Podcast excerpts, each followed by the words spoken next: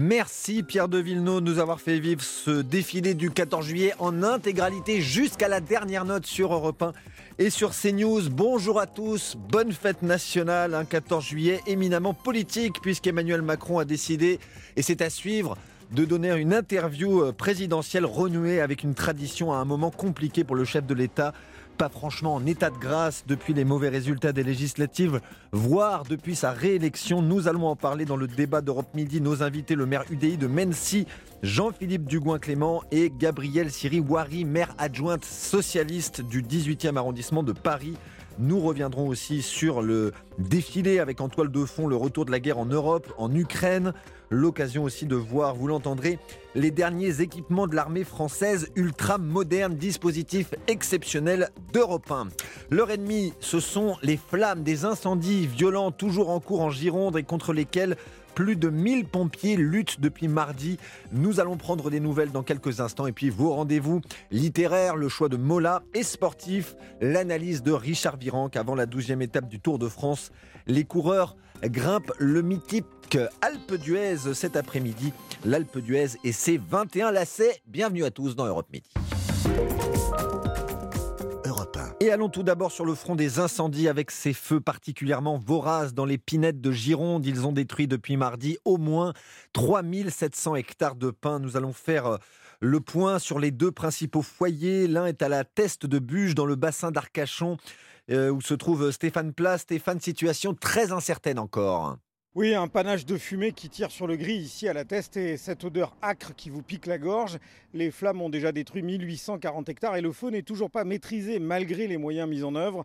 Le sous-préfet d'Arcachon, Ronan Léostic. Nous avons ce matin trois canadaires. Nous avons également deux Dash qui sont sur les deux feux.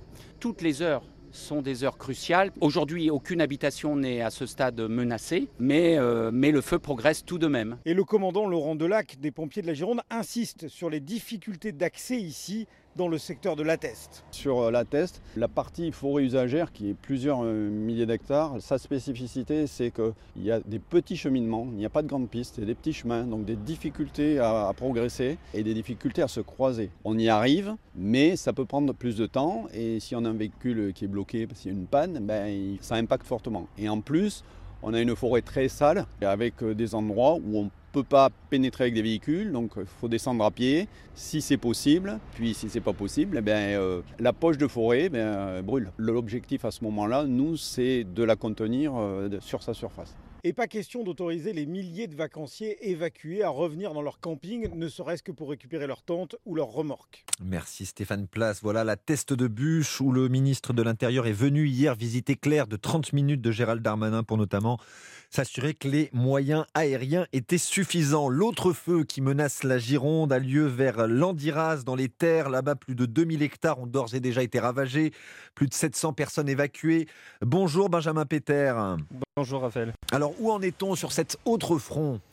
Eh bien, après une nuit euh, active hein, où l'incendie s'est déplacé vers le sud, les pompiers bénéficiaient d'une petite mise ce matin, mais de courte durée. Le feu n'est toujours pas fixé, vous le disiez. 700 habitants ont été évacués. C'est le cas de Marie-Charlotte et sa famille qui surveillent depuis son téléphone les caméras de surveillance qui donnent dans son jardin. Du coup, on sait à peu près ce qui se passe. Là, on est chez nous.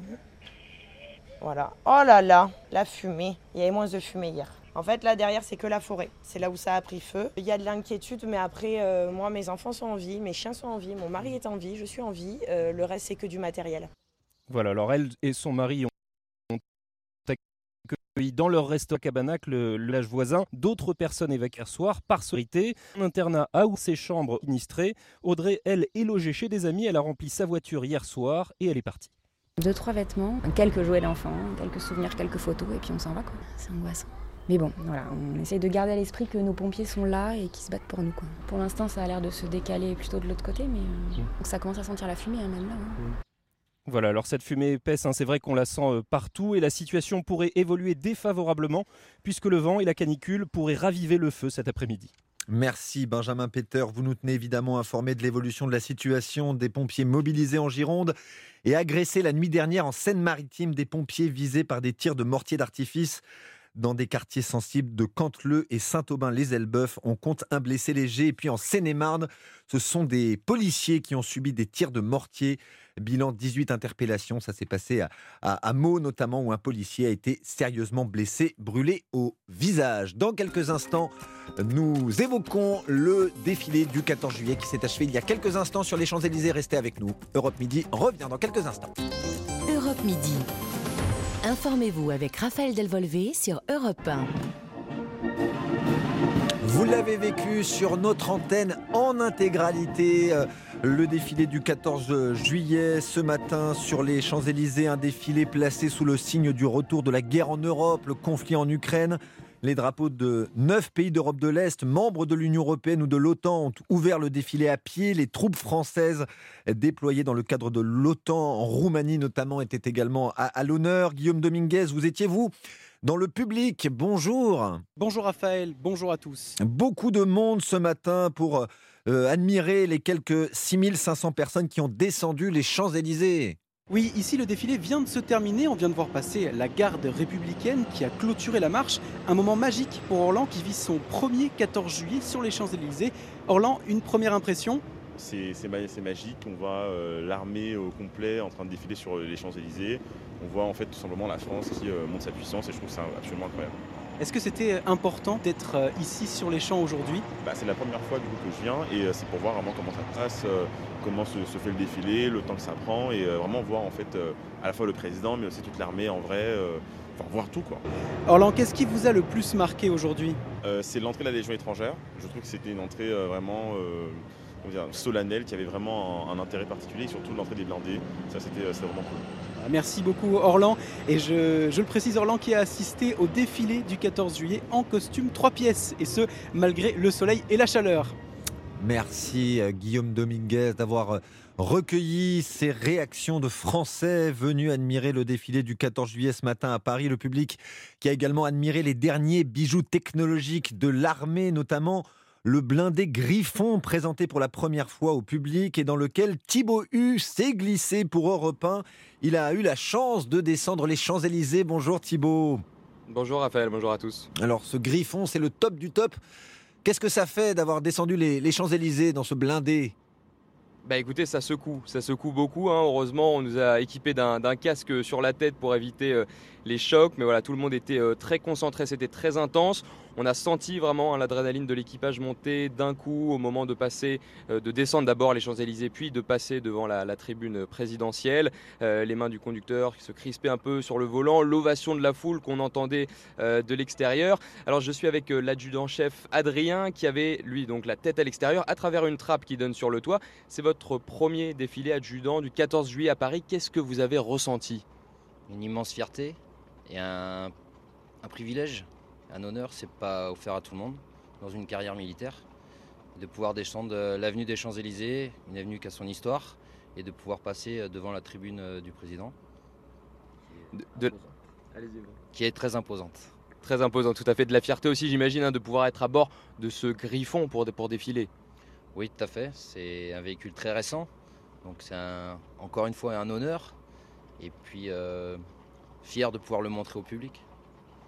Voilà, maintenant, euh, écoutez, pour le moment, on, stationne, on attend un peu euh, avant de pouvoir sortir euh, pour de bon du véhicule parce que même s'il y a la clim, il, fait quand même chaud à l'intérieur. Et lui, le Griffon, il va repartir aujourd'hui dans son régiment à Brive en fin de journée. Merci Thibaut U qui s'est glissé dans ce blindé Griffon pour Europe 1. Le défilé du 14 juillet, la fête nationale, c'est un événement militaire mais aussi politique. Le président Emmanuel Macron renoue à 13h10, dans moins d'une heure donc, avec l'interview du 14 juillet, sa deuxième depuis son élection en 2017. Euh, avant, euh, le président a donc descendu les, Champs-Élysées, comme le veut la tradition. Il a suivi le défilé depuis la tribune présidentielle, où se trouvait aussi Arthur Delaborde. Arthur, le président vient de quitter, euh, ou, du moins est sur le point de quitter les Champs-Élysées. Oui, Emmanuel Macron qui a donc suivi attentivement le défilé installé dans la tribune présidentielle. Il avait auparavant passé les troupes en revue autour de la place de l'Étoile et le long des Champs-Élysées. Moment de concorde, d'unité nationale aux côtés des membres de son gouvernement. On peut citer la Première ministre Elisabeth Borne, mais aussi le ministre de l'économie Bruno Le Maire et bien sûr le ministre des Armées Sébastien Lecornu. Des députés de tous bords politiques étaient aussi présents, à commencer par la présidente de l'Assemblée Yael Braun-Pivet ou le président de la commission des finances, l'insoumis Eric Coquerel. On a vu aussi des membres de la société civile ou des sportifs comme le footballeur de l'équipe de France Olivier Giroud et puis évidemment des militaires étrangers invités à participer aux festivités des militaires mais pas de chef d'État. L'Elysée explique que la fête nationale n'était pas forcément le bon moment pour en recevoir. Et maintenant, Arthur, le président va donc se plier à l'exercice de l'interview du 14 juillet. Elle est importante cette année. Oui, ça sera tout simplement son premier entretien télévisé depuis sa réélection et ça sera d'ailleurs seulement sa deuxième interview du 14 juillet puisque jusqu'ici Emmanuel Macron s'était plié une seule fois à l'exercice, c'était en 2020. Il va donc renouer avec la tradition suivie par la plupart de ses prédécesseurs, l'occasion pour le chef de l'État de reprendre la main dans une période, on le sait, compliquée pour l'exécutif. Il y a évidemment la configuration politique à l'Assemblée, les discussions difficiles avec les oppositions sur les premiers textes, sur le pouvoir d'achat ou le Covid. Il y a aussi la polémique sur la proximité d'Emmanuel Macron avec Hubert quand il était ministre de l'économie et puis évidemment l'international et la guerre en Ukraine, autant de sujets sur lesquels le président va donc être interrogé au moment où il apparaît fragilisé, où son nouveau quinquennat peine à démarrer. Il devrait donc essayer de retrouver de l'élan en fixant un cap. Merci Arthur Delaborde, nous y revenons euh, juste euh, après le journal dans notre débat. Euh, à Nice, le 14 juillet, c'est un anniversaire douloureux, six ans de l'attentat islamiste de la promenade des Anglais. Aujourd'hui, il avait fait 86 morts, une œuvre mémorielle une sculpture signée Jean-Marie Fondacaro est inaugurée cet après-midi. Le ministre de la Justice, Éric Dupont-Moretti, sera présent pour la cérémonie d'hommage. La météo avec euh, Valérie Darmon, euh, sept départements toujours en alerte canicule. Bonjour Valérie. Bonjour Raphaël, bonjour à tous. Et oui, la chaleur qui reste malheureusement très présente sur le sud-ouest avec souvent 38 degrés à prévoir cet après-midi jusqu'à 40 près de la Garonne, 40 à Mont-de-Marsan et à Cahors par exemple. Cette chaleur qui se renforce encore davantage dans le sud-est aussi où il fait euh, localement entre 38 et 40 degrés en vallée du Rhône. Un petit peu moins chaud en bord de mer avec 30 à 34, des maximales de 33 à 36 attendues du centre aux régions du nord-est et sur les régions du nord-ouest. Là, les valeurs commencent à baisser avec 23 à 29 en Bretagne, Normandie, Hauts-de-France et 30 à 33 en région parisienne. Merci Valérie Darmon. Dans quelques instants dans Europe Midi, l'actualité euh, sport et puis notre débat.